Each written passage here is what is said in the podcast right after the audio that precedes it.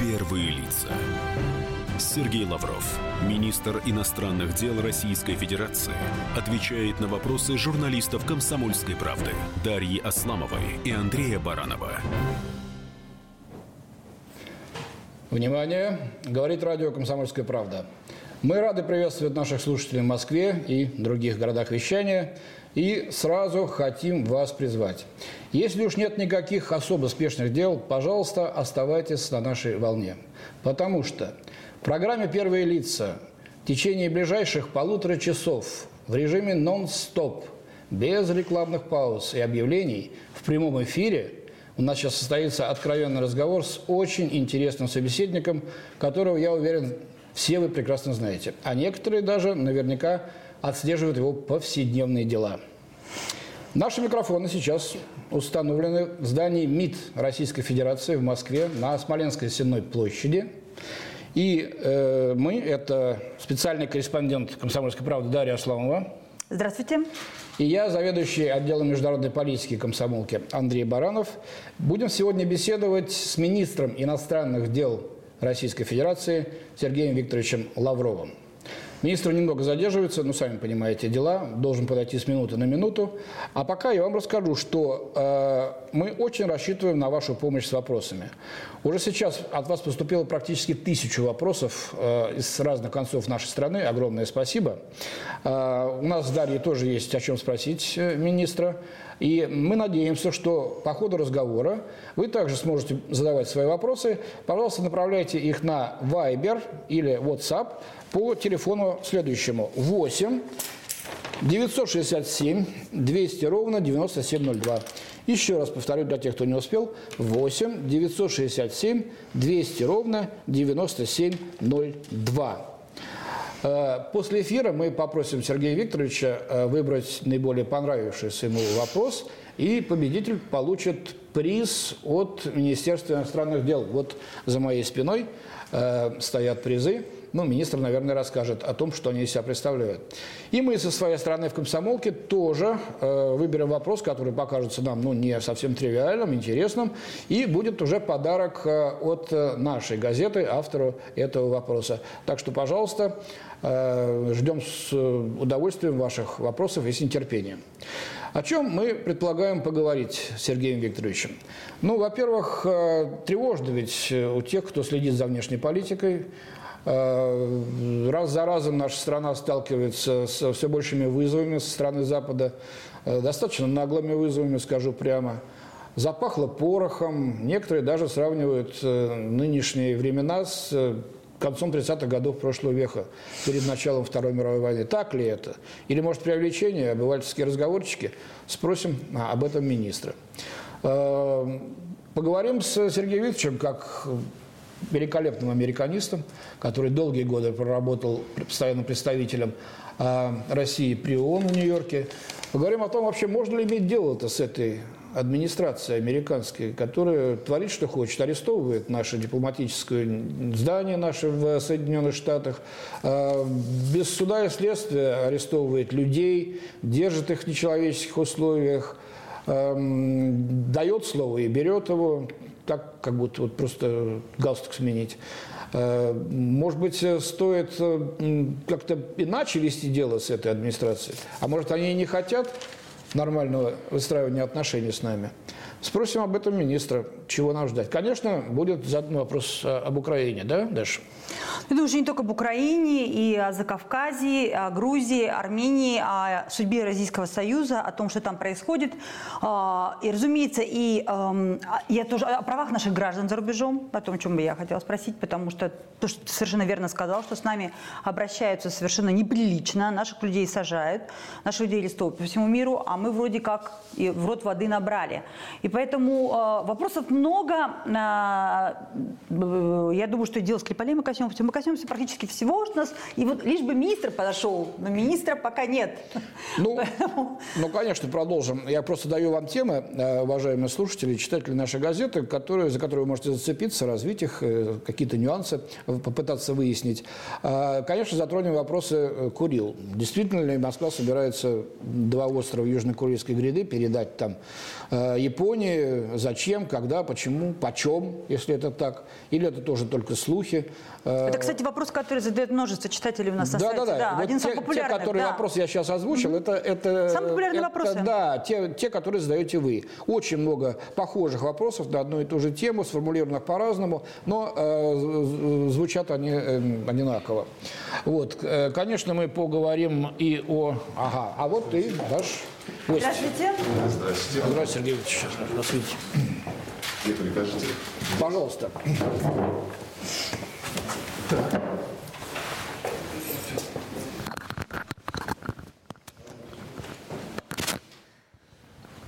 Давно уж пора на беспроводную переходить. У вас нет? Работаем над этим. Хорошо. Добрый день, Сергей Викторович. Большое вам спасибо, что выкроили время из вашего напряженного графика, э, чтобы пообщаться с нашими слушателями, э, с читателями. Но, с другой стороны, обратная связь э, с простыми российскими гражданами ведь тоже полезное дело для высоких чинов, не правда ли, да? Ну, я тоже считаю себя гражданином России и не вижу, зачем называть остальных простыми. Ну, у нас у всех одинаковые права. С народом, что называется. А, это правда. Э, Сергей Ильич, у нас уже поступило более тысячи вопросов перед эфиром с, буквально с разных концов страны. В течение э, работы мы предполагаем, что это будет полтора часа.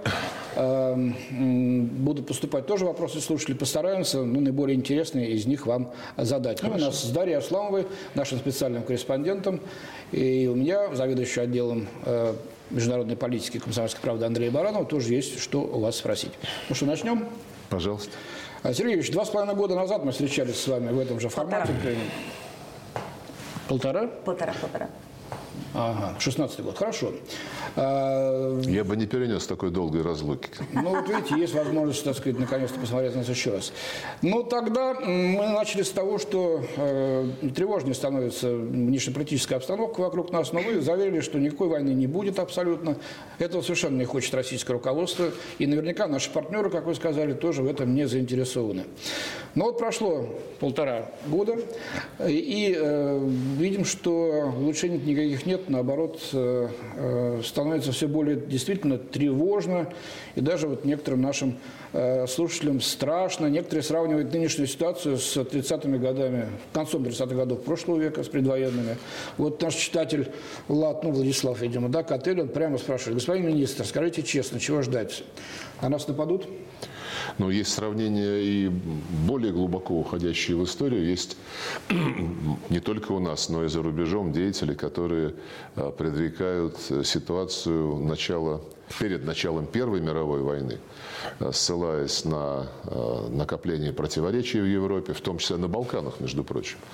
Но мое крепкое твердое убеждение заключается в том, что политики все-таки в ключевых странах не должны, не могут допустить какой-то большой войны, а, что им этого не позволит общественное мнение, не позволит народы.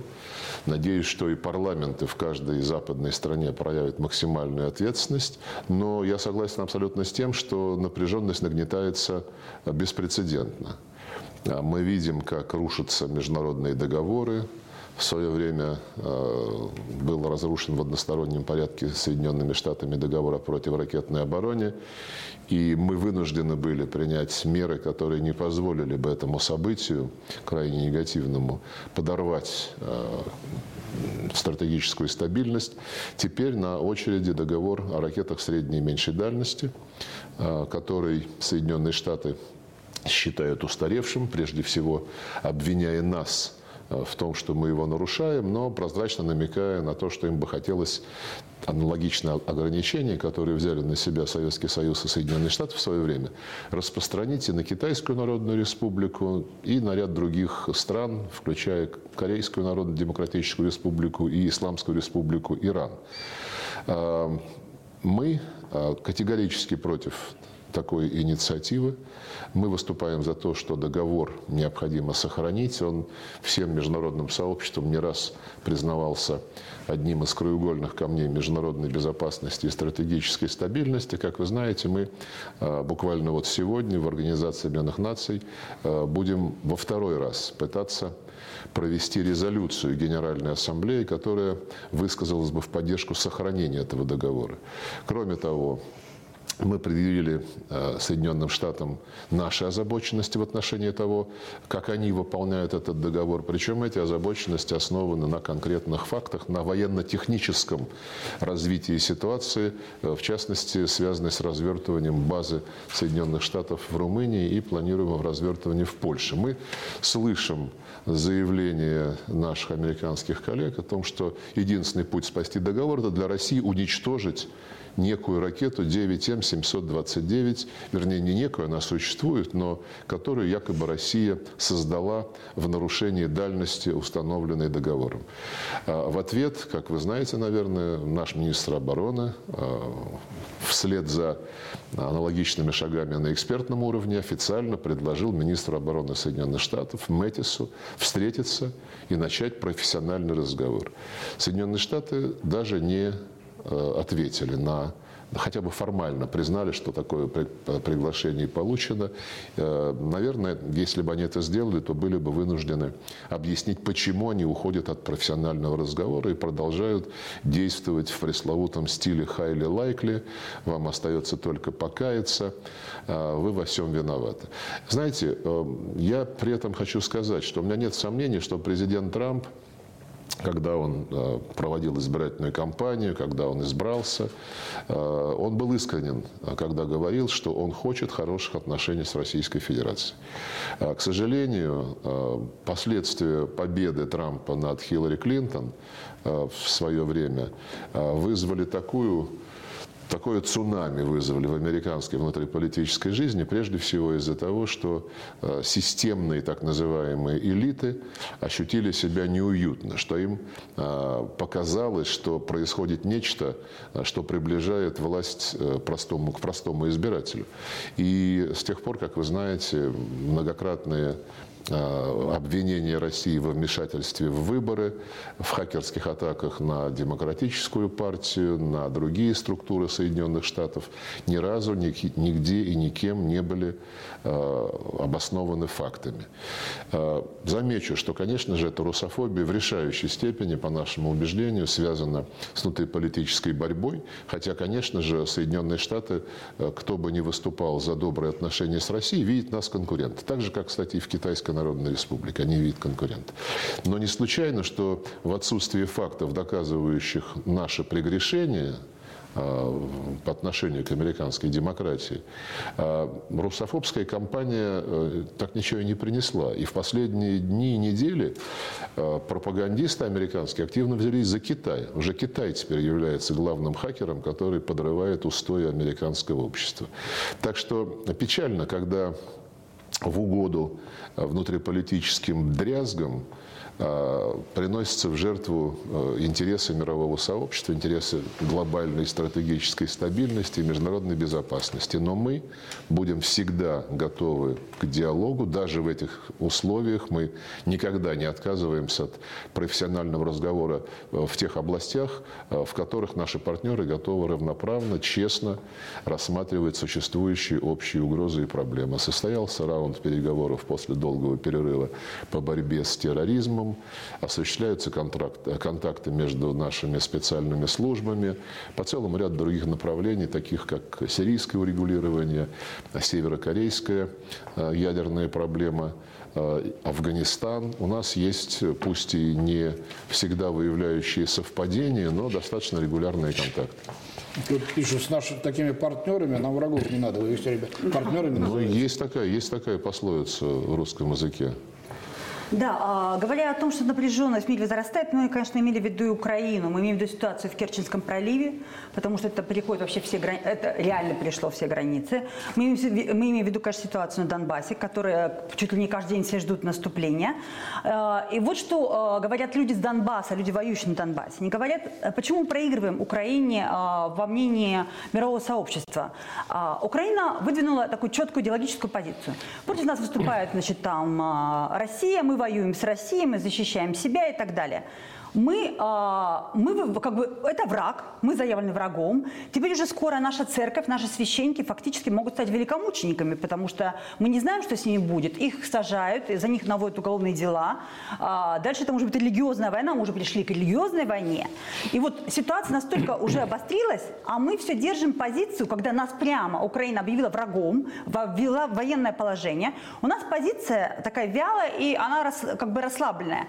Мы, почему мы не объявили объявим Украину государством с нацистским режимом. У нас масса доказательств этому. Хотя бы закон, который не приняли, приняли ООН УПА, когда все, все гитлеровское отребье признано героями, это, это уже доказано, у нас доказательств выше крыши. Почему мы не, прямо не объявим, что с нацизмом, нацизм это бешеная собака, с ней не разговаривают, ее пристреливают, и тогда у нас появляется моральный козырь в мировом обществе. То есть мы, в, э, у нас отношения не просто с какой-то э, Украиной, которая нас уже объявила, нам военное положение, что мы враги, а мы воюем, извините, с нацистским режимом. Украинский народ нам не враг, нам враг нацистский режим. Почему прямо этого не заявляем?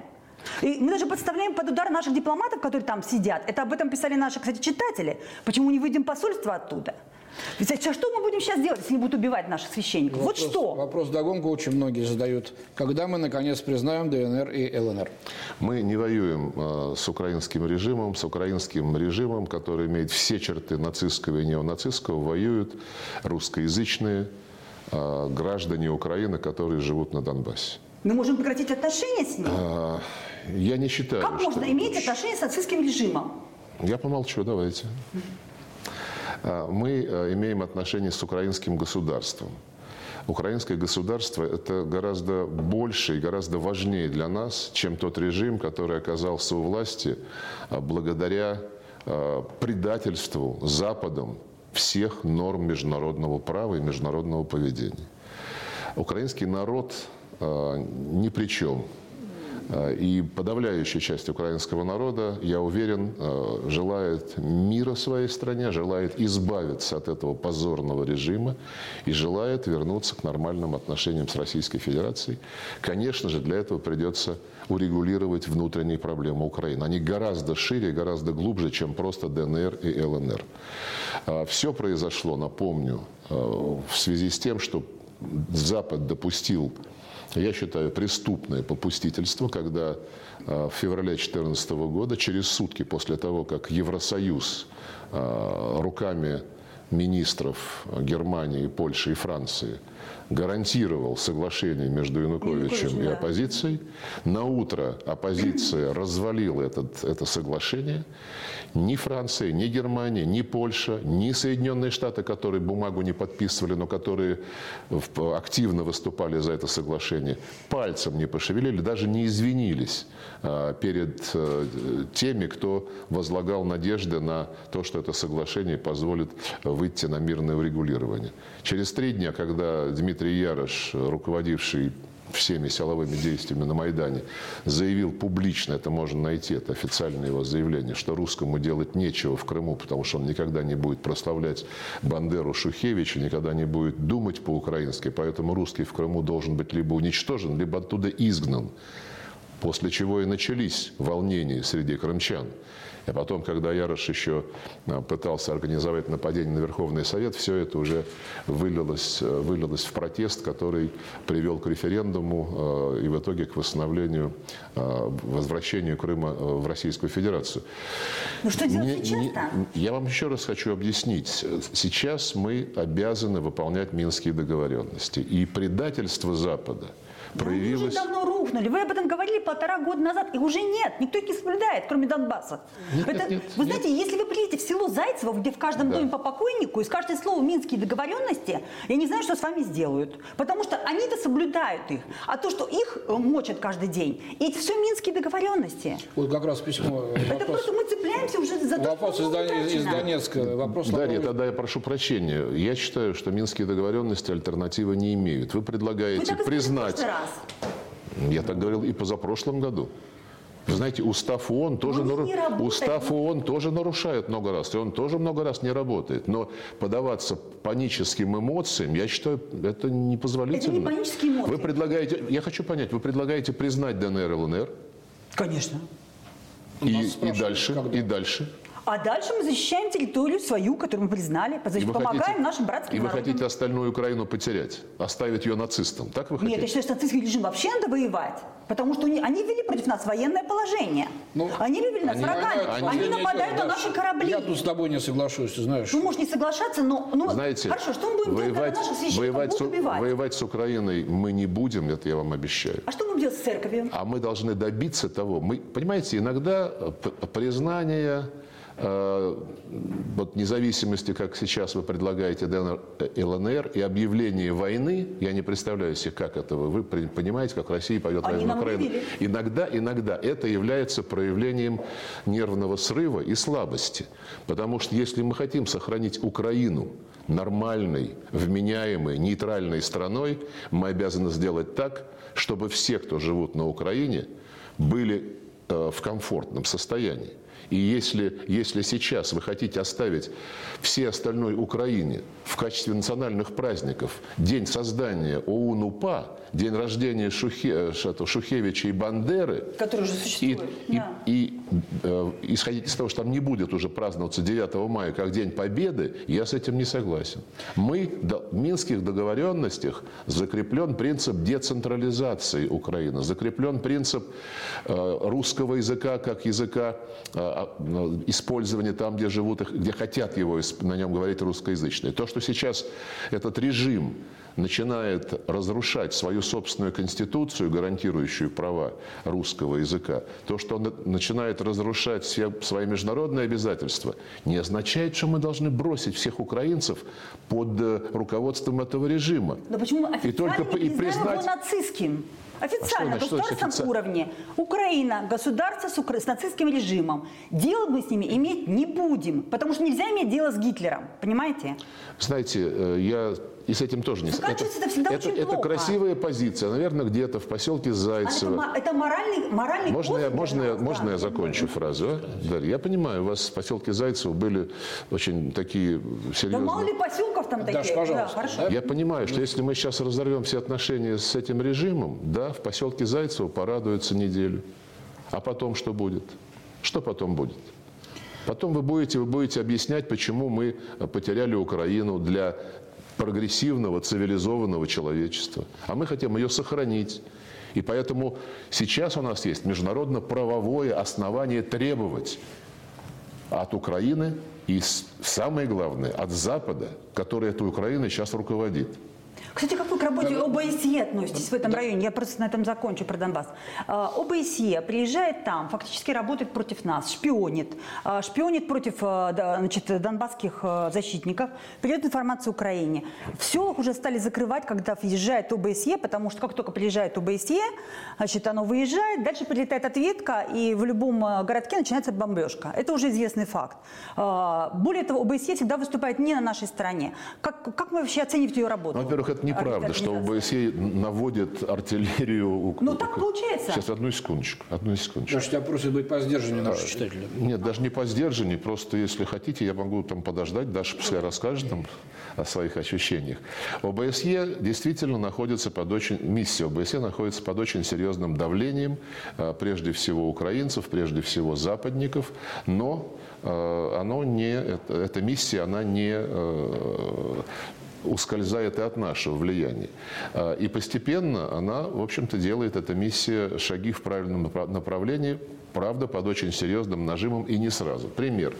Мы давно просили, чтобы эта миссия в своих отчетах не писала просто, что за такую-то неделю было столько-то обстрелов, столько-то разрушено гражданских объектов, такие-то жертвы среди гражданского населения, а чтобы она конкретизировала, по какую линию по какую сторону от линии соприкосновения, а, какие жертвы и какие разрушения. И с огромным трудом удалось выбить год назад первый доклад ОБСЕ на эту тему, из которого следовало, что подавляющее большинство разрушений в гражданском секторе и жертв среди гражданского населения по восточную сторону от линии соприкосновения, то есть там, где живут и защищаются ополченцы. Этот доклад а, просто ожесточенно пыталась Украина остановить и не сделать его достоянием гласности. Этого не удалось. ОБСЕ поступила в конечном итоге так, как обязана была поступить, и соответствующая статистика готова. Второе, что мы а, предъявляем нашим западным партнерам, которые, я считаю, просто покрыли себя позором в этой украинской всей истории, начиная с февраля 2014 года, когда они смогли добиться от оппозиции выполнения этого соглашения, а, мы им предъявляем следующее. Как раз это имеет отношение к средствам массовой информации. Вот вы бываете на Донбассе. У нас телевизионщики наши, ну, 24 часа в сутки работают э, на линии соприкосновения, показывая передовую со стороны ополчения. И когда нам наши западные партнеры говорят, что это ополченцы виноваты во всех стычках, во всех обстрелах, и что они, именно они начинают эти провокации, мы им предъявляем работу наших журналистов, которые всегда доступна в прямом эфире, а потом многократно повторяют ее в новостях. И спрашиваем у них, если вы так уверены, что э, украинское правительство ведет себя правильно, если вы так уверены, что вы хотите правду доносить до ваших и для зарубежных зрителей, почему у вас-то журналисты, ваши западные, не работают на западной стороне линии соприкосновения в таком же режиме, как наши? Да Там и... просто нет. Там было один или два случая, когда, по-моему, BBC однажды, потом кто-то еще съездили на пару дней. Кстати, сделали достаточно объективный материал, может быть, поэтому и прекратились, прекратилась эта практика. Так что э, я убежден, что Минские, как то, там только и ждут, чтобы мы прекратили отношения с Украиной и вышли из Минских, соглаш... из Минских договоренностей. Они так же, как, так же, как после путча 21, 20 февраля 2014 года, они умоют руки и скажут, ну видите, умерла так умерла. Значит, больше, больше мы ничем не связаны. Это, это, это будет величайшая ошибка. Я напоминаю, вы слушаете радио «Комсомольская правда», программа «Первые лица». Э, с нами беседует министр иностранных дел Российской Федерации Сергей Лавров. Вы можете задавать ему свои вопросы. По, э, направляйте их, пожалуйста, на WhatsApp или Viber по телефону 8 967 200 ровно 9702. Сергей Юрьевич, завершая вопрос по Украине, коротко. Если Порошенко сейчас двинет снова войска на Донбасс или пошлет корабли в Керченский пролив на Таран, что нам делать? Что мы будем делать? Я уверен, я уверен, что провокации будут. А, мы сейчас э, услышали, э, кстати, он, Порошенко выступал э, вчера на этом шоу под названием «Объединительный собор», Украинской православной церкви в но он никогда, собственно, дипломатическим э, выражением не был привержен. Вчера, я считаю, он перешел, позавчера, перешел все мыслимые и немыслимые границы. От такого хамства из уст деятеля, который считает себя политиком, просто, по-моему, не слышал никогда в своей жизни. Но если эту шелуху он порой терял, по-моему, самообладание, видимо, что-то с ним происходит. И ну, это уже не, не, мой, не мой вопрос. Э, но э, он сказал, что, э, комментируя это военное положение, которое он хотел ввести на 60 дней, потом на 30 дней, сначала по всей стране, потом только в русскоязычных районах, где у него, областях, где у него очень низкая низкий рейтинг, хотя во всей стране низкий, но там он вообще не популярен и не пользуется каким-то пониманием. Он заявил, что он это военное положение продлевать не будет, если только не последуют вооруженные провокации на линии соприкосновения в Донбассе или, как он выразился, на административной границе с Крымом. Так вот, э, оно истекает 25 декабря, по-моему, это военное положение месячное. Так вот, у нас есть информация об этом наш официальный представитель Мария Захарова не раз говорил о том, что на линии соприкосновения вооруженные силы Украины сконцентрировали порядка 12 тысяч военнослужащих, большое количество техники. Им в этом активно помогают американские, британские и, видимо, какие-то прочие инструкторы. А американский беспилотник баражирует э, в этом районе э, достаточно регулярно. Э, эту информацию мы предъявили. Но дополнительной информации, которая у нас появилась, которой мы склонны верить, что на последнюю декаду декабря Порошенко планирует и вооруженную провокацию на границе с Российской Федерацией, на границе, на границе с Крымом. Он получит ответ, э, мало не покажет, я вас уверяю. Наша страна – это наша граница, и мы э, не допустим, чтобы он пытался каким-то образом э, отстаивать свои, как он их понимает, интересы и нарушать те права, которые крымчане защитили в полном соответствии с международным правом. Причем, по нашим данным, вот эту провокацию э, на границе с Крымом э, обсуждает он и со своими западными кураторами, со своими попечителями западными. Что они ему говорят? А, и нам, по нашим сведениям, опять же, я повторю, это сведения, которые у нас вызывают э, уважение и кажутся достоверными, ему советуют поддерживать боевые действия такой малой интенсивности, чтобы постоянно можно было вопить а, в пропагандистском поле о том, что вот русские наступают на Украину, поэтому нужно русских еще больше подвергать санкциям, но ни в коем случае не переходить, не переводить военные действия в такую фазу, которая, а, а, за которой последуют уже полномасштабные, полномасштабные ответы. Провокации гаденькая, мелочная. Наши соответствующие службы принимают все необходимые меры для того, чтобы подобных, подобных эксцессов не происходило. Понятно. Я хотел бы сейчас э, вернуться к российско-американским отношениям. Вы сказали, Порошенко ведет себя по-хамски. Но, по-моему, берет пример э, господина Помпео, который вот совершенно хамской, я другого слова не подберу, э, манере высказался тут о российском правительстве, ну, просто полета наших бомбардировщиков, да, указывает нам, на что надо тратить деньги, на что не надо. Трамп, ну, Человек, у человека 7 пятниц на неделю. Вот вы сказали, что он, похоже, действительно готов был. Но, смотрите, человек садится в самолет лететь на двадцатку Буэнос-Айрес, говорит, я жду новой встречи с Путиным, она нужна. Проходит несколько часов, вылезает из самолета в Аргентине, говорит, новой встречи не будет. Действительно, переобулся в воздухе, как говорят.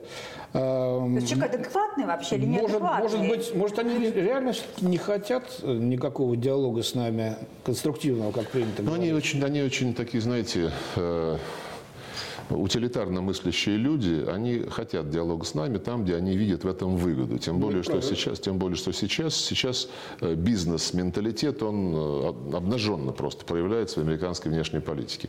Это, знаете, очень недальновидный подход, потому что в конечном итоге ты можешь урвать что-то сегодня, но ты э, подорвешь свои долгосрочные позиции, долгосрочные интересы. У американцев все определяется двухлетним циклом. Каждые два года выбора надо что-то там показать, что ты крутой, что у тебя получается нечто, что не получается у других, остальные все слабые. Э, и вот то, что сейчас происходит с э, использованием э, санкций односторонних, не только против России, против Китая, но и против союзников США, и эти угрозы санкций продолжаются, и санкции вводятся э, только за то, скажем, что э, нарушается американский закон, запрещающий торговать с Ираном. А во Франции и в Германии нет таких законов, которые запрещают с Ираном торговать, но когда их компании занимаются абсолютно легальным с точки зрения своего законодательства и с точки зрения международного права бизнесом, с них лупят э, несколько миллиардов в итоге в качестве сделки, чтобы они могли работать и в Соединенных Штатах. Это это ну, чистый рейдерские захваты такие, знаете. Но а, плюс, конечно же, санкции, которые охватывают долларовые формы расчетов, они, наверное, в ближайшей перспективе позволят какие-то выгоды принести американским компаниям, ослабить конкурентов, накануне очередных выборов э, поднять занятость в Соединенных Штатах. Но в долгосрочном плане доверие к доллару подрывается, и это подрывает коренные долгосрочные интересы Соединенных Штатов Америки, потому что уже все начинают думать о том, как э, избавиться от зависимости от доллара. Они это осознают, как вы думаете? Думаю, что есть какие-то там, наверное, какие-то ана- аналитики, аналитики есть, но э, вот политиков, если вы возьмете, они думают, вот буквально сегодняшним днем, вот на этих выборах надо обязательно э, победить. А что будет дальше, там, похоже, трава не расти. Обидно. Что касается Помпео, знаете, я с ним давно не общался, и как, у меня такое ощущение, что он уже не занимается внешней политикой на российском направлении, э, потому что если, если, бы, если бы он интересовался интересовался, то у нас с ним есть э, понимание э, о необходимости встречаться и разговаривать. Пока, пока внешнюю политику на российском направлении явно делегировали Джону Болтону. Он э, приезжал пару раз, встречался и с президентом Путиным, и со своим партнером Николаем Патрушевым. Я с ним тоже проводил достаточно обстоятельные переговоры. Ну, хоть какой-то диалог все-таки есть. На уровне, на уровне МИДа и Госдепартамента мы не встречались очень давно, встречались в сентябре в Нью-Йорке, но тогда пять министров, постоянных членов Совета Безопасности проводили встречу традиционную. Это не была двусторонняя встреча. Наши заместители общаются, директора департаментов э, тоже общаются, хотя очень часто американцы выкидывают фортели и э, отменяют буквально за день до намеченного какого-то экспертного контакта соответствующую встречу. Но ну, мы, повторю, мы люди не обидчивые, мы... Вот, а вот, почему мы люди не обидчивые? Обидчивые, да. На обиженных, на обиженных, на обиженных воду так возят. Так нас и водят воду. Например, что делает Россия в Совете Европы, в котором у нас нет права голоса? Почему такое суверенное государство, как Россия, подчиняется решениям Страсбургского суда? Почему вообще не выходим из этих организаций, где мы никто? На эти деньги можно построить школы. У нас очень много читателей говорят, ну школы строить, дет, детские больницы. А Совет Европы говорит, нам не хватает 10 миллионов евро от России, у нас паркет портится, и уборщицу не на что нанять. Что мы там делаем? Мы суверенное государство. А, а сколько это денег можно, мы платим это, по Страсбургскому это, это суду? Можно, это можно. Мы по Страсбургскому суду ничего не платим. Мы, по платим, решениям? мы платим в Совет, по, по решению Страсбургского суда платим. А знаете, Почему? Знаете, какой процент? Знаете, знаете какой, какой процент э, наших платежей э, в Страсбургский суд связан с тем, что есть решение российских судов, гражданам нашим, о которых вы печетесь, угу. выплатить деньги. Решение российского суда – а казначейство не платит. Так это надо вернуться к нашим проблемам. Чего же мы к иностранцам бегаем за помощью? Секундочку. У нас сейчас, у нас сейчас ситуация, которую ну, вы, наверное, хорошо знаете, мы о ней много говорим. Под вопросом стоит дальнейшее наше участие в Совете Европы. То, что когда мы вступали в Совет Европы, это было сделано искренне, и это отвечало интересам страны, у нас сомнений нет. У нас, э, поговорите с, с судейским корпусом и в Верховном суде, и в Конституционном суде, в Министерстве юстиции, очень большой блок законов, которые напрямую облегчают, защищают э, жизнь граждан и защищают их права, был принят в рамках нашего взаимодействия с Советом Европы, в рамках нашего восприятия той практики, которая была применима на российской правовой почве. И еще раз говорю, то, что, то, что наши граждане вынуждены а, обращаться в Европейский суд, это не, не государство обращается, граждане обращаются. Когда им российский суд присудил выплату ну, от государства... Одну секундочку. Одну секундочку. Одну секундочку. Одну секундочку. Если государство не заплатило своему гражданину по решению своего суда, вы считаете, он недостоин этой выплаты? Достоин, конечно. Вот Надо и разбираться у себя дома, а не подчиняться чужому суду. А вот получается так, получается так, что без суда вот иногда не получалось у нас разобраться. Скажу, Значит, вам, боль, скажу вам больше. Россия сейчас далеко не э, самый главный клиент э, Европейского суда по правам человека. Мы на пятом или на шестом месте по э, искам на душу населения. И подавляющее большинство платежей мы делаем, по сути дела, на основе решений российских судов. Не забывайте, пожалуйста, об этом. Ну, из Совета Что... Европы мы выйдем или нет? Ну, вас это интересует просто, это чтобы, пока, чтобы показать это гонор. Деньги. Нет, секундочку, чтобы гонор свой показать или как? А я считаю, что с нами не считаются, надо значит, это показывать. Значит, э, надо не гонор показывать, а надо достоинство, свое, достоинство и... свое иметь.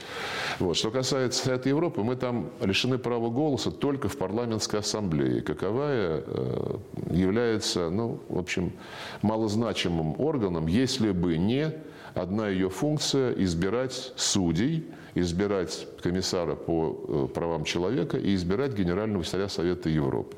В Комитете министров Совета Европы, который является не консультативным, а правоприменительным органом, нас никто прав наших не решал. Сейчас мы доказываем э, Совету Европы, что так бесконечно продолжаться не может, что в соответствии с уставом Совета Европы все страны-члены имеют равные права во всех его органах. И есть юридическое заключение, которое подготовил нынешний генеральный секретарь, которое гласит, что решение Парламентской ассамблеи Совета Европы противоречит уставу этой организации. И, соответственно, необходимо его изменить. Мы здесь объяснили многократно нашим коллегам, что каких-либо половинчатых решений быть не может, потому что нас хотели успокоить тем, что мы вам давайте э, восстановим права только избирать э, вот этих вот должностных лиц, судей, генерального секретаря и комиссара по правам человека. А все остальные права пока придержим. Мы на это категорически ответили отказом. И вот э, момент истины наступит в июне, когда будет избираться избираться новый генеральный секретарь. Если мы не будем принимать участие в его выборах, но это уже будет сигналом э, о том, что Совет Европы для нас э, утрачивает значение как организации, которая уважает принцип равноправия. Вот по поводу достоинства вы говорите. Вот достоинство, как мне кажется, у нас часто э, унижается в самых разных ситуациях. Вот смотрите, в Польше у нас уничтожили масса памятников русским солдатам. У нас полегло 600 тысяч мальчиков там. 600, 600 тысяч мальчиков. Почему нет зеркального ответа, как у вас принято в дипломатии? Хорошо, просто. Собирайте стронт наши памятники. Подгоняем бульдозеры к Атыне. Будет так, срубаем ваши Вы памятники. Серьезно? Я абсолютно серьезно вам говорю. Почему наши монументы можно Ой, жалко, Дарья, жалко, что вы серьезно. Я, я надеялся, что вы шутите. Сергей, к сожалению, а что к сожалению, да, подожди, к сожалению, Дарья озвучивает э, достаточно общее мнение, которое звучит и от наших слушателей. Это что не... вы скажете на этот счет? Я считаю, что это не по-православному и вообще не по-христиански. А не по-христиански действуют? Конечно, нет. А какой зеркальный ответ? Где же это дипломатия, зеркальный ответ? Вы нам, мы вам. Вы нам гадость сделали, мы вам гадость сделаем. Так не бывает. Тогда где тогда наше достоинство? Наше достоинство как раз в том, чтобы быть выше этого и не опускаться, а на, не опускаться этого. на уровень этих неонацистов. Хорошо, мы все время выше этого. И в деле Скрипалей мы были выше этого. У нас простой А что вопрос. со Скрипалями? Вот, вот, кстати, что с Скрипалями? Где наш консул? Где, наш, а, где наши люди? Где наша Юлия Скрипаль? Почему не подали? Вот мне все английские адвокаты спрашивали одну вещь. Угу. Почему вы не подаете, ваш консул, в обыкновенный английский суд, который потребует увидеть Юлию Скрипаль, живой или мертвой? Где наша Юлия Скрипаль? Это наша гражданка. И причем они говорят, на Западе действуют только в судах. Идите в суд и подавайте в суд, как государство, и требуйте доступа. Все конвенции, все права на нашей стороне. Почему мы так вяло действовали? Почему, когда нашего президента Мэй обвиняют в убийстве, Мэй, Тереза Мэй, мы не подаем в суд. Тупо пошли в суд, подали в суд, взяли швейцарских адвокатов и снова подали в суд. Может, мы что-то не знаем, и такие действия ведутся? Почему этого нельзя сделать?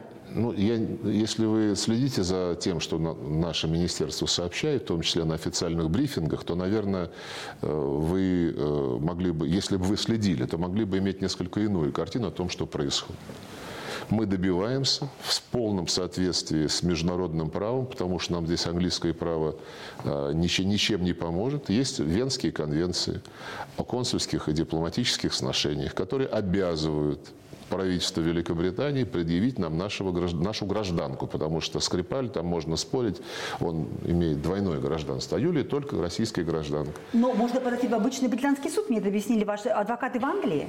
И швейцарские адвокаты сказали, что можно подать в британский суд и доказывать на месте, и требовать, чтобы нам выдали нашу гражданку, хотя бы предъявили консул. Знаете, никакой суд здесь не поможет, потому что есть международные обязательства, которые абсолютно безотзывное. И это обязательство Венская мы... конвенция, да. Да, и мы будем требовать, чтобы эта Венская конвенция была выполнена. И на какой стадии сейчас эти переговоры по поводу э, того, чтобы Да, увидеть вы знаете, я, Скрипаль? я еще не закончил. По э, судам, относительно судов, я вам напомню, как мы э, пытались, пытались э, разобраться с проблемой дела Литвиненко. Помните, когда его отравили тоже, Да, да, якобы? да. И суд ничего не смог доказать. А, нет, суд не хотел ничего доказывать. Суд просто взял и сделал расследование закрытым, которое, э, вернее, сделал его в формате, который запрещает предъявлять документы спецслужб.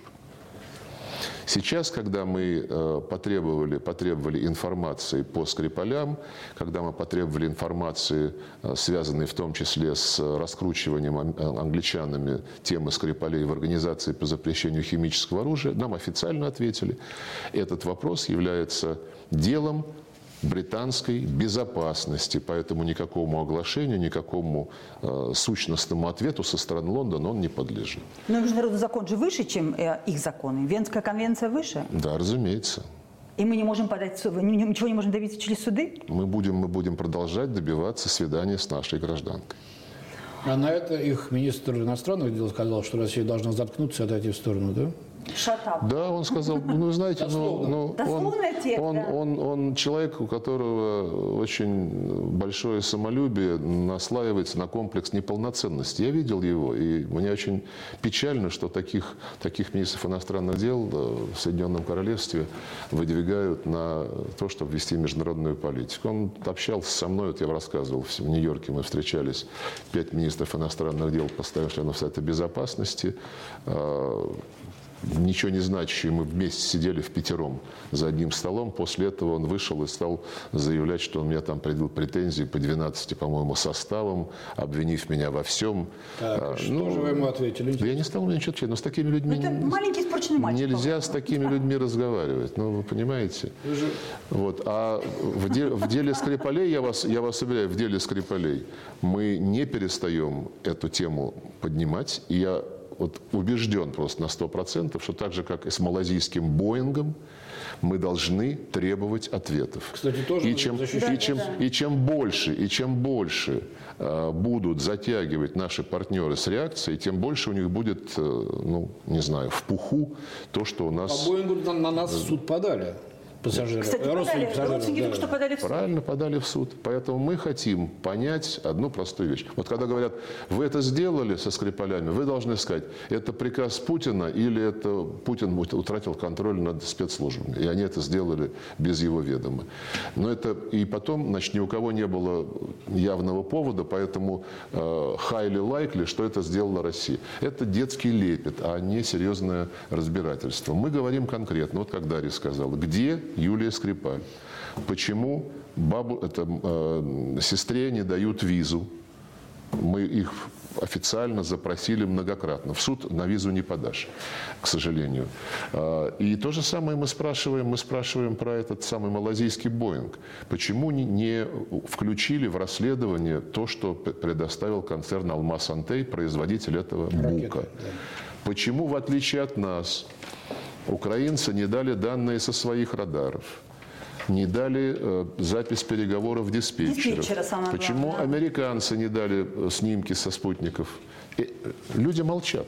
Но мы обязаны, и мы это будем делать, регулярно эти вопросы ставить, напоминать о том, что все эти позорные затеи э, должны когда-то Можете не закончиться. напоминать, а требовать жестче.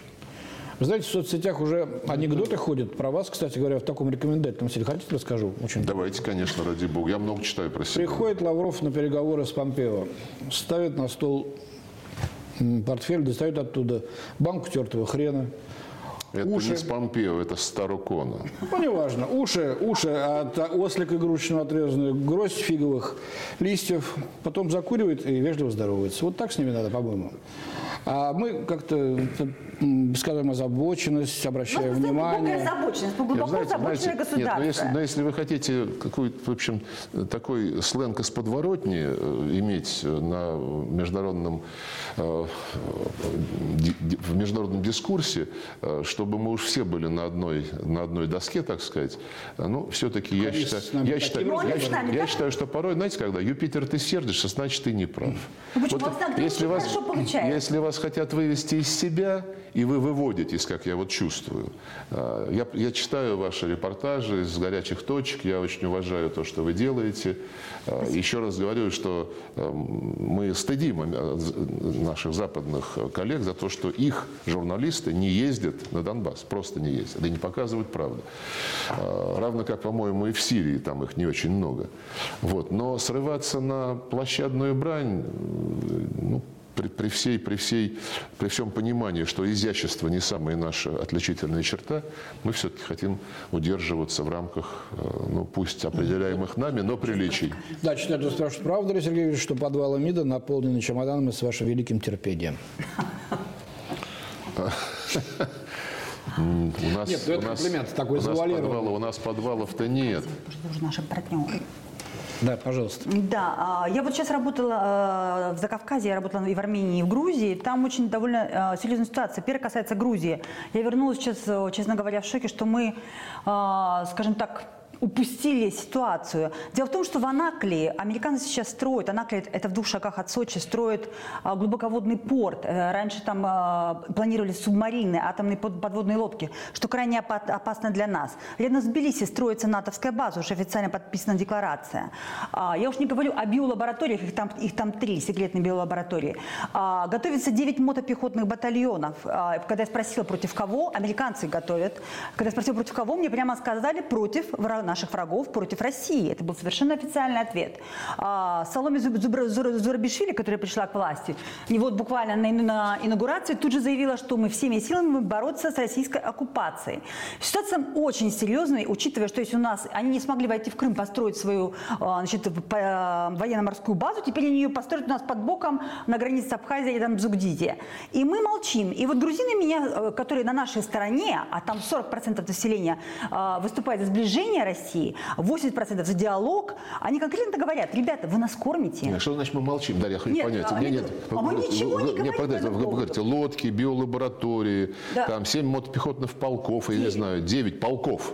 Батальонов. батальонов. Это, это более правдоподобно. Я и сказала, и, вы девять говорите, и мы молчим. Что значит мы молчим? А, Потому что грузины мне говорят, ребята, простая вещь, вы нас кормите. Да. Все магазины, вы открыли нас огромный рынок, все магазины забиты нашими товарами. А, Миллион шестьсот тысяч туристов Нет, приехало нет, в нет, прошлом это я году. понимаю, это я знаю Они всё. говорят, а почему вы в ответ на это строго не спрашиваете? что значит молчим-то? Либо вы сейчас закрываете эти базы, которые нам напрямую угрожают безопасности, либо мы закрываем вам границу для ваших товаров. У нас был очень прекрасный человек, Онищенко, Что же у который такие всегда- прям вот все советчики, это прям с большой Почему? дороги У нас вас всегда все. был Онищенко, который всегда мог найти хорошего червячка где только можно. Почему сейчас у нас грузинские вина продаются, на нас зарабатывают, и при этом они борются с нашей оккупацией? Ну, у, нас, у, нас, у нас и украинцы зарабатывают огромные миллионы, как вы знаете. Нет, ну как бы надо отвечать на это. Что же вы такие битые мальчики Да, постоянно? Нет, нет, ну подскажите, может быть, мы что-то не понимаем. Мы же не говорим, что мы единственные правильные ответы знаем. Отвечать как? Закрыть Вот границу? грузины Отношения предлагают, прекратить? грузины предлагают Да. закрыть границу, сказать, торговли нет, Да. и денежных переводов нет, пока вы, не разбе- Да. пока вы не закроете вашу базу у нас под носом, которую строите. Ну, ну, Военно-морскую американскую базу. Хорошо. Мы закрыли, мы закрыли отношения, разорвали все отношения. А у нас их и нет Базу... Ну, неважно, у нас отношения есть, Дарья. Сказать. А я хочу просто понять логику тех людей, которые вас так вот заводят. Потому что они говорят, что у нас нет никакой политики вообще в отношении Грузии. Мы просто радуемся, что там нет Саакашвили. Но кроме Саакашвили там, э, там спокойно работают антироссийские силы в огромном количестве. Ну, И что? хорошо, Вот мы получим хорошо. эти базы. Что Еще раз, сейчас делать? одну секундочку, одну секундочку. Значит, мы прервали отношения, которые мы выстраиваем последние годы. У нас сейчас растет число... Были, Туристов. были сначала... Ну, тогда за за меня скажите. Сначала были чартерные рейсы, потом регулярные рейсы, потом их число увеличилось. Тбилиси, Москва, Питер, Екатеринбург, Кутаиси. Э, Люди летают, полные самолеты, летают туристы. Торговля на высоте. Мы, по-моему, первый сейчас торговый партнер Грузии. А, и регулярно стали проводиться мероприятия по линии гражданских обществ. Люди встречаются, люди разговаривают, люди а, пытаются осмыслить, где мы сейчас находимся. Представьте, мы все это разорвали ради ваших приятелей, которые, которым почему-то обидно. Нет, ради базы, которая будет Дай, носом у дай, Путина. пожалуйста, Даша сказать, Сергей Викторович, я тебя прошу уже, третий раз. Ну, не хотите, не буду. Нет, ну, конечно, ну что, Сергей Викторович? Значит, разорвали мы отношения по просьбе ваших приятелей, а базу все равно построили, а батальоны все равно подготовили, и биолаборатория все равно работает. И что? Ну, какой-то ответ у нас должен быть с нашей стороны. Нет, нет. а- Вы, вы что, а, хорошо, ваше Одну, предложение. одну секундочку. Что делать? Я хочу вас спросить. Вы считаете, что нужно просто ответить, чтобы показать свое «я», что ли, или как? А свои надо показывать. И все. Нет, это не, не только все. Это метод ры- рычаги давления, экономические рычаги Нет, ну как- давления, какие такие же рычаги давления, как все, как и военные. Если Грузия живет за наш счет, да она взвоет, когда у нее просто, просто нечего будет жрать, извините. Я вас уверяю, я вас уверяю. Я вас уверяю, найдут, кухни для- найдут, найдут способ, как сочетать. Просто я хочу с другой стороны подойти не просто... на- Вы, вы предлагаете что? Задушить Грузию? Ради чего? Вы говорите, А 40, что делают американцы? Душат. 40% населения, вы говорите, за э, связи с Россией. Вот вы Да, эти связи связи разорвите, и эти 40% будут не 40, а 2%. Так это же надо объяснять, почему мы это делаем. Мы говорим, нам это угрожает нашей безопасности. Так, Даша, тебя просит немножко с- от наших читателей, извини, умерить. А давайте вы как-то отдельно Дашу как-нибудь запустите в эфир на, на час, на час запустите. И вы нам мешаете, Андрей, тоже вот с Дашей, как мы хорошо разговариваем. А? Рядом страна с Грузией есть Армения. Нет, значит, значит, еще раз. э, про биолабораторию. Самое серьезное здесь – это биолаборатория. Я убежден, что они никуда не сунутся со своим батальоном. Это они понимают, что у нас есть союзнические отношения с Абхазией, с Южной Осетией, и мы не позволим э, нападать агресси- на наших союзников. По биолаборатории а, не только в Грузии, но и в Армении есть биолаборатории, в Казахстане, в В Узбекистане. Узбекистане, в, в Украине, везде. Э, да. И по этим биолабораториям, по 15 этим би- биолабораториям, э, ну, с Украиной э, Это целый пояс, который нас фактически охватывает. Казахстан, да, все. С Украиной мы на эту тему э, говорить бесполезно, но с Грузией говорим, кстати сказать, через соответствующие организации, через Конвенцию по биологическому и токсинному оружию. Говорим также с Казахстаном, говорим также с Арменией. А Грузины уже а, приглашали для ознакомительного а, значит, э, процесса на этой, э, в этой биолаборатории дипломатов. Мы поблагодарили поскольку это была большая группа дипломатов, мы сказали, здесь речь не о дипломатах, здесь речь о профессионалах, которые должны понять, что в этой биолаборатории делается, насколько эти э, эксперименты создают угрозу э, для Российской Федерации, для вообще э, соседних стран. Я по соображениям принципа категорически против э, внешней политики, которая будет заключаться в том, а вот здесь нас обидели, все, давайте отношения разрывать. Тогда надо с Америкой отношения развивать, тогда надо с Англией отношения развивать. У вас там нет приятелей, которые вам Я просто советуют? имею в виду, что Америка четко отвечает санкциями, а мы санкции не вводим. Введите против Грузии санкции. Ну, во-первых, во-первых, Потом мы- наш стратегический союзник Армения. Почему мы э, разрешили в 2016 году построить там три биологических лаборатории американских? Это наш лучший друг, лепшие друзья по Евразийскому союзу. С Арменией у нас э, завершается процесс подготовки документа, который будет гарантировать э, не присутствие там иностранных военных, и который будет гарантировать то, что все это транспарентно. А Казахстан? То же самое. Они убирают эти лаборатории? Они их уберут? Нет, я вам, вы не слушайте меня. Или там не будет просто иностранных э, граждан? Я вам только что сказал, готов, повторю еще раз. Вы, наверное, слишком эмоционально и не очень внимательно очень эмоционально. Готовится соглашение, которое будет гарантировать, что там не будет иностранных военных, и что все то, что там делается, будет транспарентно с точки зрения гарантий э, отсутствия каких-либо угроз и рисков. Я напоминаю, вы слушаете радио «Комсомольская правда». В э, программе «Первые лица» мы ведем разговор очень откровенный, порой эмоциональный, зашкаливающий, Даша иногда, э, за рамки приличия, на мой взгляд, с министром иностранных дел Российской Федерации Сергеем Викторовичем Лавровым. Вы можете задавать ваши вопросы, направляя их на WhatsApp и Viber по э, телефону Сейчас вам скажу, какой. 8 967 200 ровно 9702. Вопросов уйма. Конечно, всем их хотелось бы осветить, но коротко, если можно, Сергей Викторович. Не, ну не в ущерб только праву Дарьи задать вопросы. Да еще. ну что вы, кто? Разве это можно? Никто не, не посмеет Вот даже... могу я продолжить? Хорошо? Давай про, про Армении, Армению про спроси. Армению, Давайте да. коротко спроси про Армению. Да, Значит, вы э, очень, как бы... Пашинян странная фигура. Вот Нет, я бы не сказала, что Пашинян странная фигура, просто, я а, за понимаете, вот тоже. такое сравнение, когда ты приезжаешь в Армению, сидит 19 наших дипломатов и 2,5 тысячи американских работников. То есть со- соотношение, конечно, бешеное. Не понимаю, как они, как в стратегически, с такой стратегически важной стране у нас всего 19 дипломатов. И вот что мне говорят, собственно говоря, люди, э, политтехнологи в Армении. Россия десятилетиями применяет против бывших республик топорную силу. Она никогда не работает с оппозицией, поэтому для нее Пашинян был огромным удивлением. Никогда не работает с гражданскими активистами, а только с людьми власти, ненавидимыми в обществе, чей э, рейтинг, по словам ваших же российских офицеров, составляет 0, извиняюсь, хрен десятых. Это цитата.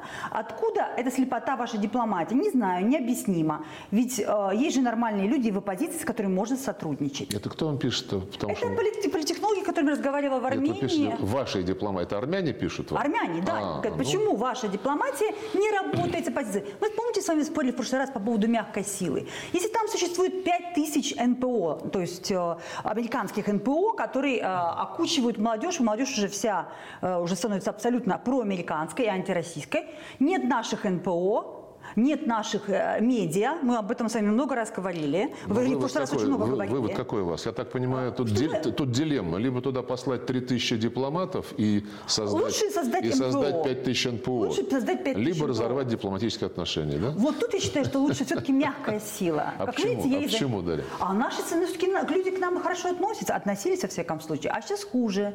И все будет и хуже, и хуже, потому что подрастает молодежь. В, а ее к нам и в обрабатывают. Грузии хорошо относятся. Вы предлагаете отношения разорвать. Молодежь-то воспитывают на чем? Ее воспитывают о том, что Россия это плохо. Они сейчас и Если до сих серьезно, пор Дарья, спорят, если- кто на кого если- напал. Если, серьезно, э, где? В Грузии? Я только что смотрела ток-шоу, ток-шоу прошло 10 лет, где доказывают детям на этом ток-шоу, что Россия напала на Грузию 10 Ну, на лет этот счет, назад. на этот счет э, А мы, дети мы- слушают. мы не можем. Ну, а что мы, можем сделать? Мы не Будем же можем. создавать свои НПО, свои организации, э, свои независимые Да, медиа. Которых пригласят, конечно, на ток-шоу и дадут им возможность Значит, высказать есть, правду. есть, Нужно создавать свои есть, медиа. есть заказанный Евросоюзом, есть заказанный Евросоюзом. Армения? На, извини, что это мы с ним поспорили. Я вижу. Есть заказанный Евросоюзом доклад, который был подготовлен группой экспертов, который возглавляла такая э, госпожа Тельявини, в котором ясно сказано, что приказ о нападении отдал Саакашвили. И в Евросоюзе это никем не оспаривается. Они там начинают потом говорить, да, это правда, но вы неадеква- вы неадекватно ответили, там то да сё и прочее, прочее. Это, э, как говорится, в пользу бедных разговоры.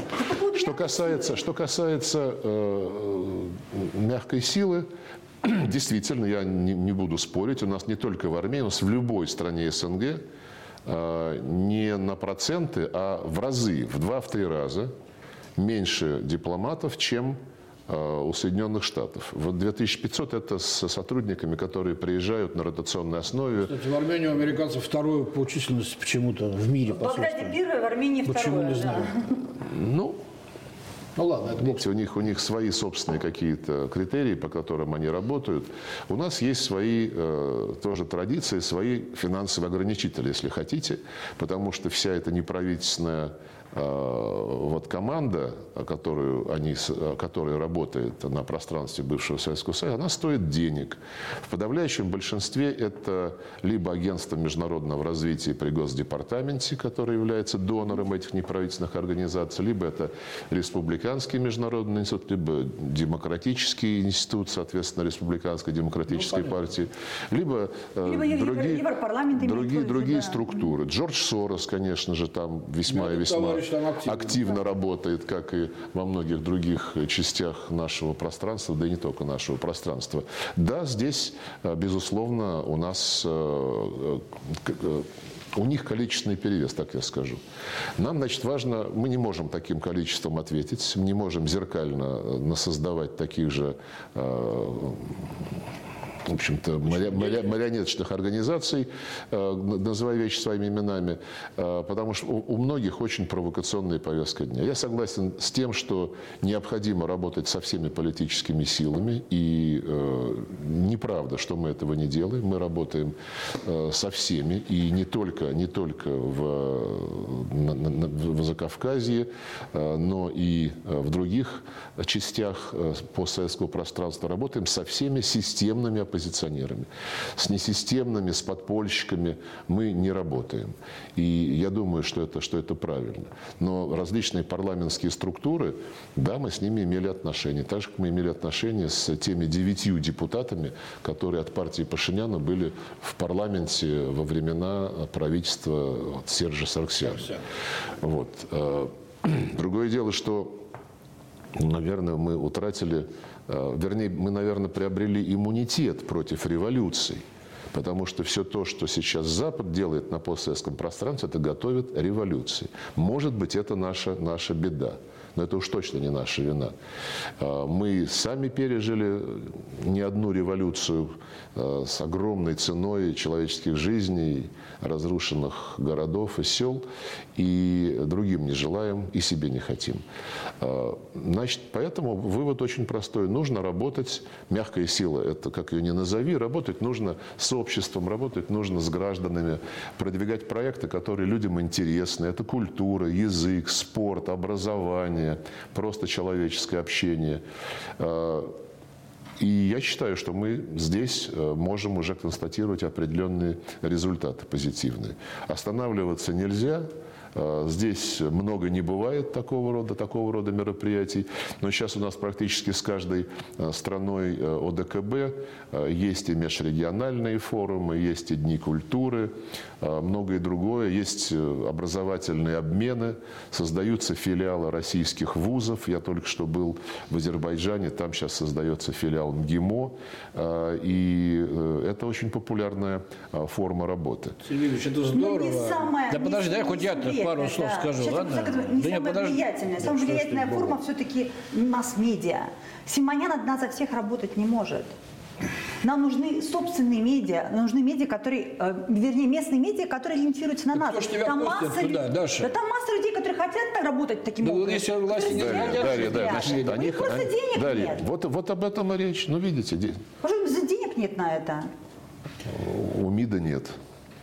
А почему не ближать бы тогда наших олигархов? Пусть каждый кулирует свои, ну, свои я думаю, зоны. Что это не вопрос, да, Может, понимаете, например, да, этим Даша, занимается. Понимаете, да. у нас, у, нас, у нас наши люди, которые обладают э, крупными возможностями, они покупают э, медиаресурсы, в том числе в Российской Федерации это происходит. Если у кого-то будет интерес заниматься подобным же за границей, то, наверное, мы не будем возражать.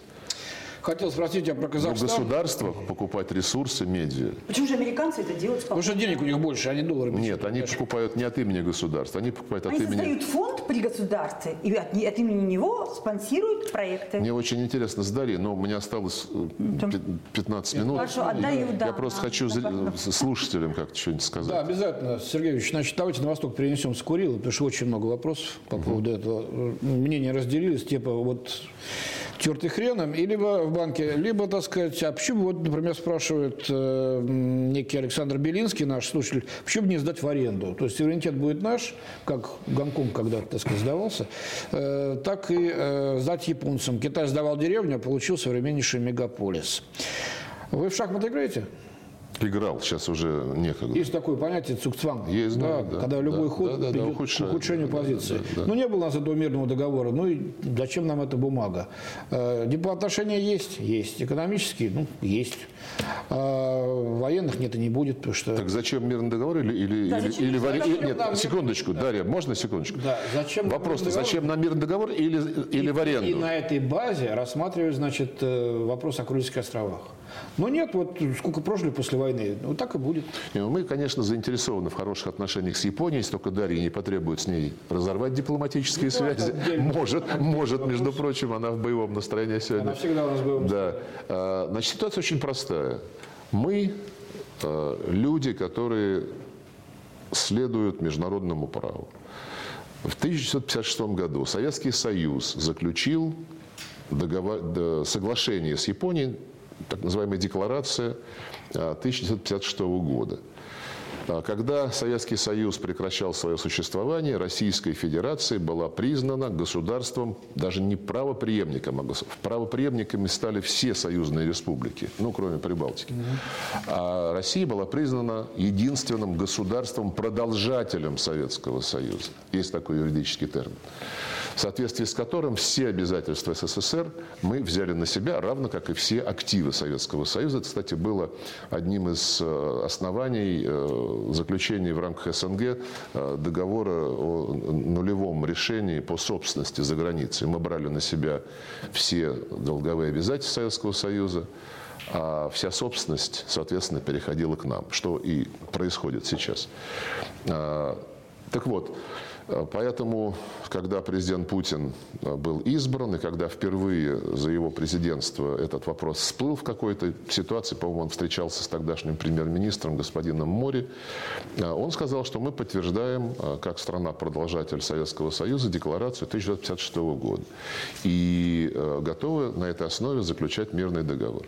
Сейчас в Сингапуре было подтверждено, что ну, вернее, они так договорились заявить, что мы ну, условились э, активизировать переговоры по заключению мирного договора на основе декларации 1956 года.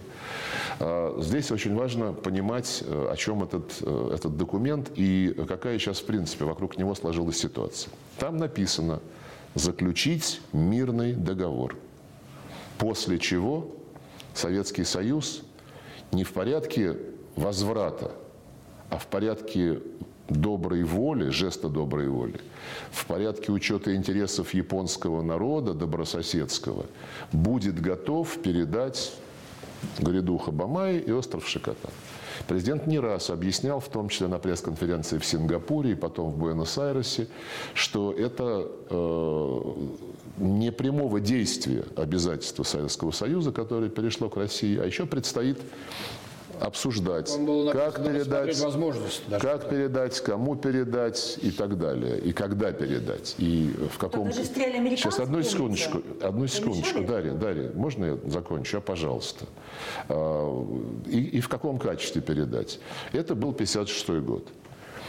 После этого произошли события 1960 года, когда Япония заключила с американцами договор о гарантиях безопасности, в соответствии с которым там э, американцы могут ставить базы где угодно практически на любой части японской территории, в соответствии с которым уже создается э, азиатский сегмент глобальной противоракетной обороны Соединенных Штатов с размещением установок для противоракет, а эти установки могут использовать под томогавки на японской территории.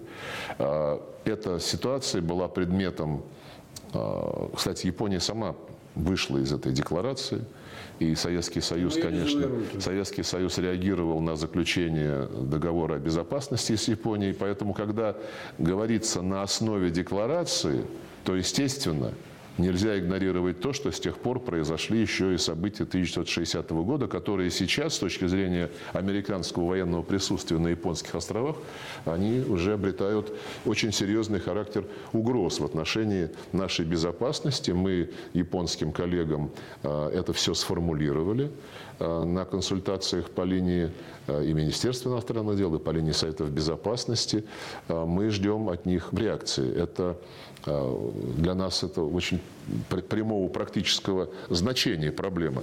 Но самое главное, когда мы говорим на основе декларации 1956 года, а, это означает абсолютно безусловное признание Японии итогов Второй мировой войны. Пока наши японские коллеги а, на это не то что не готовы, они говорят, что это, в общем-то, всячески дают понять, что это не получится, но это, это серьезная вещь. Тоже странно, Сан-Франциский договор они подписали, так что...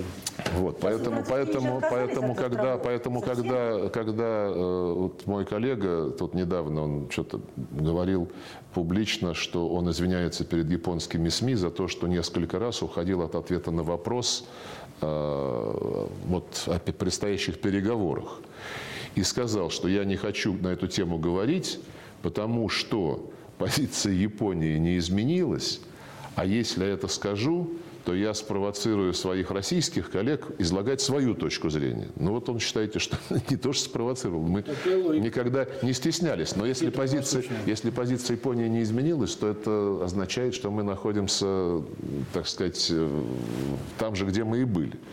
Это отказ признать итоги Второй мировой войны. А признание итога Второй мировой войны – это неотъемлемый первый шаг в любых разговорах тем более в любых юридических переговорах. Может, это на суд будущих поколений оставить и так это зафиксировать? Мы не отказываемся разговаривать, но я вам об, обозначил условия и те рамки, в которых эти разговоры будут идти. Э, в Японии... То есть мирный договор, все переговоры сейчас ни о чем, в сущности. Я сказал все, Они что... не двигаются со своей позиции, мы не двигаемся так, своей. Вы слушаете радио «Комсомольская правда». Передача «Первые лица». Сергей Викторович Лавров, министр иностранных дел Российской Федерации, выкрыл из своего жесткого графика полтора часа, чтобы пообщаться э, с вами, уважаемые слушатели и читатели, с нами, с Дарьей. Сергей Викторович, если позволите, э, в режиме «Блиц» несколько личных вопросов, которые наши читатели задают. Давайте, давайте. Да? А вы потом выберите лучшее. Итак, э, вы являетесь одним из э, наиболее популярных э, и известных политиков в нашей стране. Как вы ощущаете себя в этом качестве? Не задумывался никогда об этом. Мне приятно общаться с людьми, когда я бываю где-то по работе, не по работе, общаюсь с молодежью. Мне интересно слушать вопросы и слушать комментарии. Если моя работа получает позитивную оценку, мне, конечно, приятно за наше министерство. Владимир Летунский спрашивает. Уважаемый Сергей Викторович, э, как известно, на Западе министр иностранных дел СССР Андрей Андреевич Громыко называли не иначе как мистер «нет». Андрей Козырев, скорее всего, был мистер «да». Как бы вы подобным образом охарактеризовали ваш имидж свой? Министр иностранных дел России Сергей Лавров – это мистер кто? Ну, да кто угодно, главное, чтобы ничего изволите. Да, это хорошо. Эдуард Саркисов, в своих интервью вы практически всегда называете наших недругов партнерами. Зачем? Партнер – это недомышленник, такими партнерами нам и не нужны. Но этот вопрос мы уже, да, ну, пожалуй, да. Иногда не получается интонации передать иронию. А вы как-то в одном из интервью сказали, что очень уважаете творчество Владимира Высоцкого, как поэта. Какими бы его словами из его произведений вы бы сейчас нынешнюю международную обстановку охарактеризовали? Ну, наверное, лукоморья больше нет и так, и, и так далее. Значит, в последнее время, Вячеслав Березин задает вопрос, в последнее время ваши оппоненты такое несут, ну, у вас и выдержка. А как хочется влепить им в лоб, простите, готов подарить вам боксерские перчатки. Трудно ли общаться с партнером по переговорам, если чувствуете, что у него камень за пазухой? Да привык уже. И в, это, в этой связи Антон Новиков из Воронежа спрашивает, что помогает вам сохранять такое спокойствие и хладнокровие? Ну, наверное, не знаю, закалился, что ли, я за эти годы. В Нью-Йорке, в Нью-Йорке там э, хорошая школа на предмет э, вот, реагирования на всякие кризисные ситуации в сайте безопасности, как кто-нибудь прибегает, что-то там загорелось, что-то стряслось, надо срочно принимать резолюцию, а мы хотим разобраться, прежде чем дергаться. Понятно. А Елена Березина в этой связи спрашивает, были ли эпизоды в вашей работе министром, когда вам было очень тревожно или даже страшно? Женский вопрос.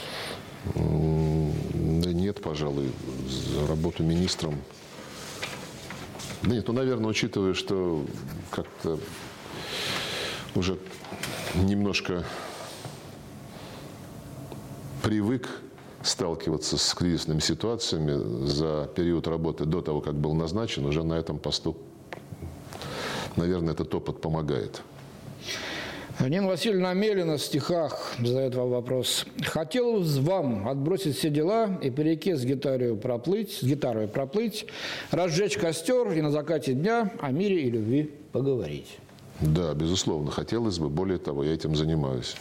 Вот в этой связи э, пенсионер, у нас есть Грушевский Владимир Николаевич, ветеран труда из Москвы, спрашивает, а какую самую большую рыбину вы поймали на речном сплаве? Где это произошло и сколько она весила? Помните? Не помню, потому что я по большому счету не рыбак, и когда мы сплавляемся, ну, скажем, по той же реке Катунь, э, ну, там как-то рыбалкой э, занимаются у нас два члена коллектива, Так. Ну, а я занимаюсь костром, И гитарой. обустройством лагеря, да, примерно так. Понятно. Несколько вопросов со слагательным наклонением, таких полуфантастических. Владислав Шарыгин, Москва. Если бы у вас была машина времени, с кем из лидеров нашей страны прошлых лет или даже столетий вы хотели бы пообщаться? И какой главный вопрос задали бы этому человеку? И с кем из, из президентов США минувших дней хотели бы пообщаться? И тоже какой вопрос бы задали этому президенту? Ну, из наших э, соплеменников, наверное, Горчаков. Что бы спросили?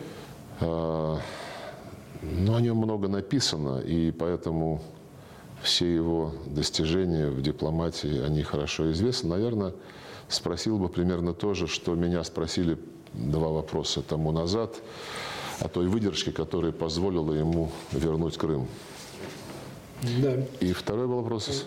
Если бы была такая возможность с кем-то из минувших президентов Соединенных Штатов встретиться, с кем бы из них вы хотели? Ой, даже затрудняюсь. Да, и что бы спросили? Кто, убил Наверное- президент- кто вас убил, президент Кеннеди? Нет, нет, нет. Наверное, все-таки с Гарри Труманом и э, Почему с Гарри Труманом? Да, почему? Ну, он после политики Рузвельта а, как-то так резко а, повернул в направлении холодной войны. А, Было бы интересно понять, почему, хотя примерно это все понимают, потому что Советский Союз был, да, настоящим союзником Запада в войне и Англии, и Соединенных Штатов, а, но, э, наверное, все-таки союзником ситуативным, хотя та ситуация была ситуацией о жизни и смерти всего человечества, так э, почти.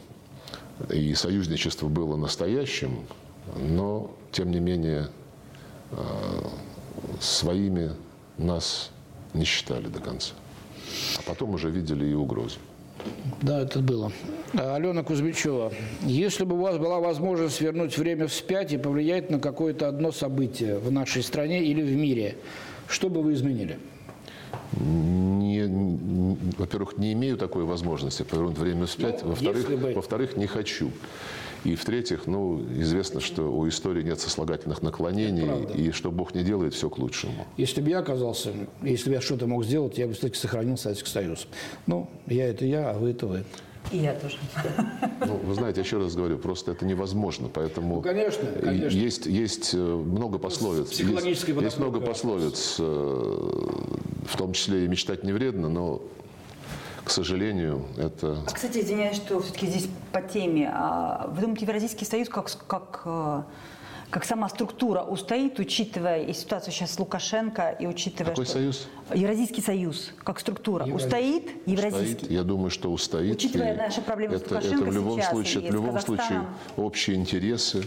И э, у нас за сколько там, неполных пять лет, по-моему, он существует, даже меньше, наверное. Был таможенный союз, потом Евразийский, но по сравнению э, с тем периодом, который потребовался европейцам, чтобы выйти на этот уровень интеграции, мы какие-то совершенно, совершенно Ну, проще, семимильные шаги делаем. Но тем не менее, там после развала Советского Союза был большой разрыв хозяйственных связей. А Лукашенко говорит, что он собирается вообще выходить из него. Вот недавние новости, что... Ну, вы знаете, знаете мы, мы, мы так же, как и руководители других э, стран и политику, э, о политике других стран судим не по словам, а по делам конкретно. Мы, э, когда ведет переговоры президент Соединенных Штатов, он тоже говорит разные вещи.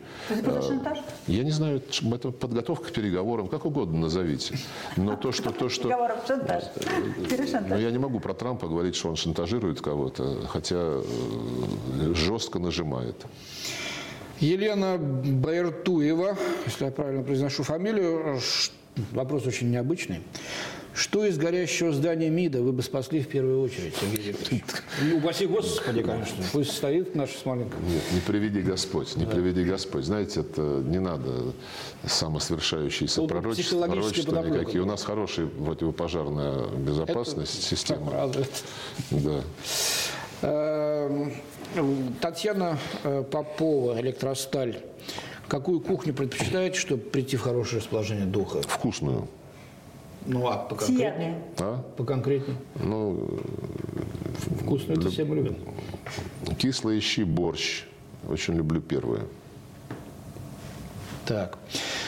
Надежда спрашивает, уважаемый Сергей Викторович, расскажите, какой отдых помогает вам расслабить нервную систему и какую музыку вы любите? Вы всегда в отличной форме, как вам это удается? Может, рэп любите? Сейчас это модно. Нет, рэп как-то не проникся рэпом.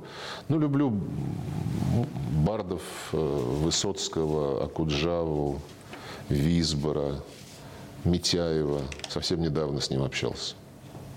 А отдыхаю, да, вот на природе. Ну и давайте под занавес мы уже парочку новогодних вопросов зададим, если вы не против. Один тоже такой сослагательного наклонения. Э, Гришин Константин, город Калуга. Если бы вы в новогоднюю ночь нашли волшебный ларец, открыв который можно загадать любое желание, которое, конечно же, исполнится и касается лично вас, что бы вы загадали? Касается лично меня, не знаю даже, не думал об этом.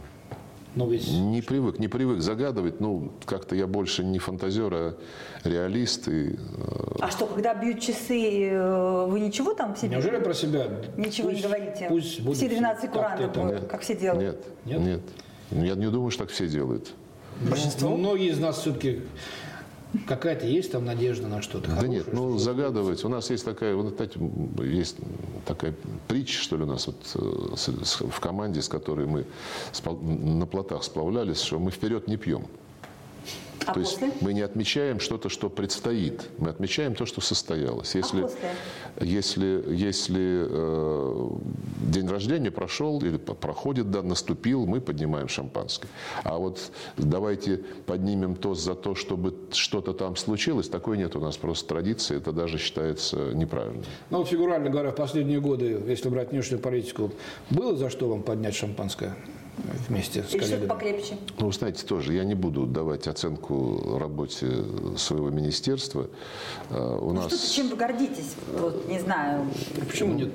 Почему Кстати нет, говоря, да? очень, очень многие, очень многие э, такие эпитеты, как вы- восхищены, там, желают знаете, вам всячески, знаете, у нас, у нас э, э, один, наверное, из самых, один, наверное, из самых э, значимых э, во- во- вопросов э, за последние годы это была э, договоренность о химическом разоружении Сирии, которая 13-й год. позволила избежать, избежать американской агрессии, а, которую э, эту договоренность э, оформили в резолюции Совета Безопасности ООН. А, Но, к сожалению, э, после того, как это случилось, вот эта организация по запрещению химического оружия, которая занималась физическим вывозом и уничтожением э, отравляющих веществ из Сирии, она подверглась такой инсайдерской, рейдерской атаке. Это отдельная история. Вы имеете в виду после дела Это Скрипалей? Нет, нет, это не после дела Скрипалей, это прежде всего с Сирией было связано. Вот, это отдельная история, которая связана с тем, что сейчас наши западные партнеры некоторые пытаются международное право подменить э, порядком, основанных на правилах, умалчивая при этом о том, что правила э, имеются в виду не универсально согласованные, а те, которые они считают для себя удобными.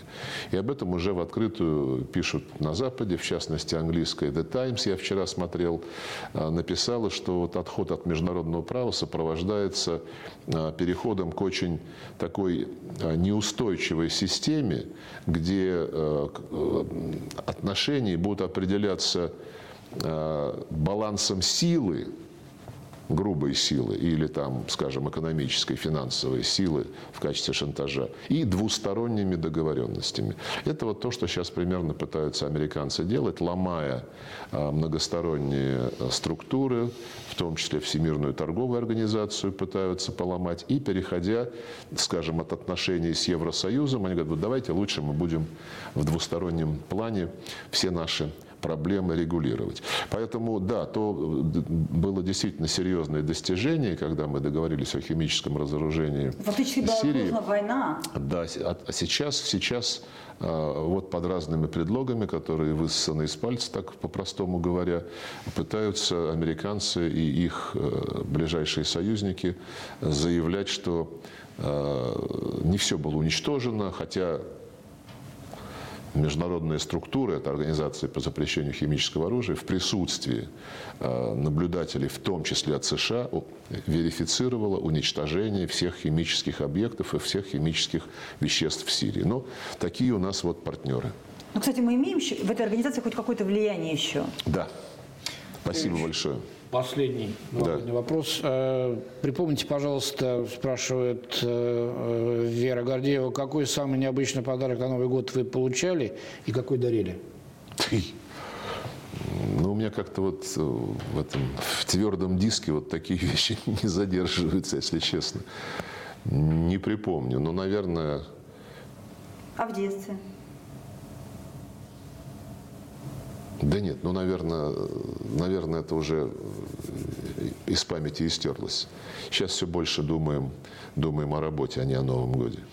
Ну вот смотрите, э, Сергей Викторович, очень вас уважаем и любим. В преддверии новогодних праздников хотим пожелать вам крепкого здоровья и огромного терпения в работе, пишут наши э, слушатели из Новосибирска.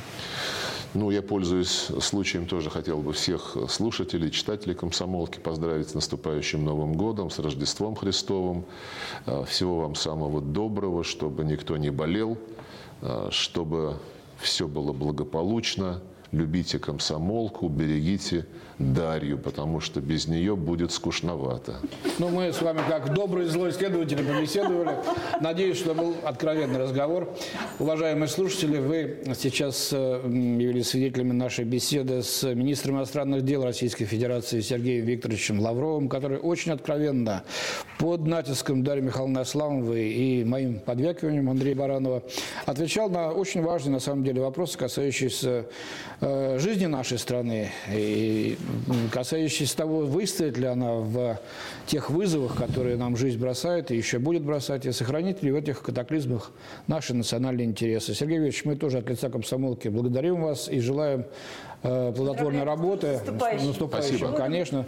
И желаем вам всего самого-самого доброго и сил на вашем посту. Спасибо. Спасибо, Спасибо большое. Меня ждет израильтя... израильтянин, поэтому я вынужден Спасибо большое. бежать. Первые лица. Это было интервью министра иностранных дел России Сергея Лаврова журналистам «Комсомольской правды».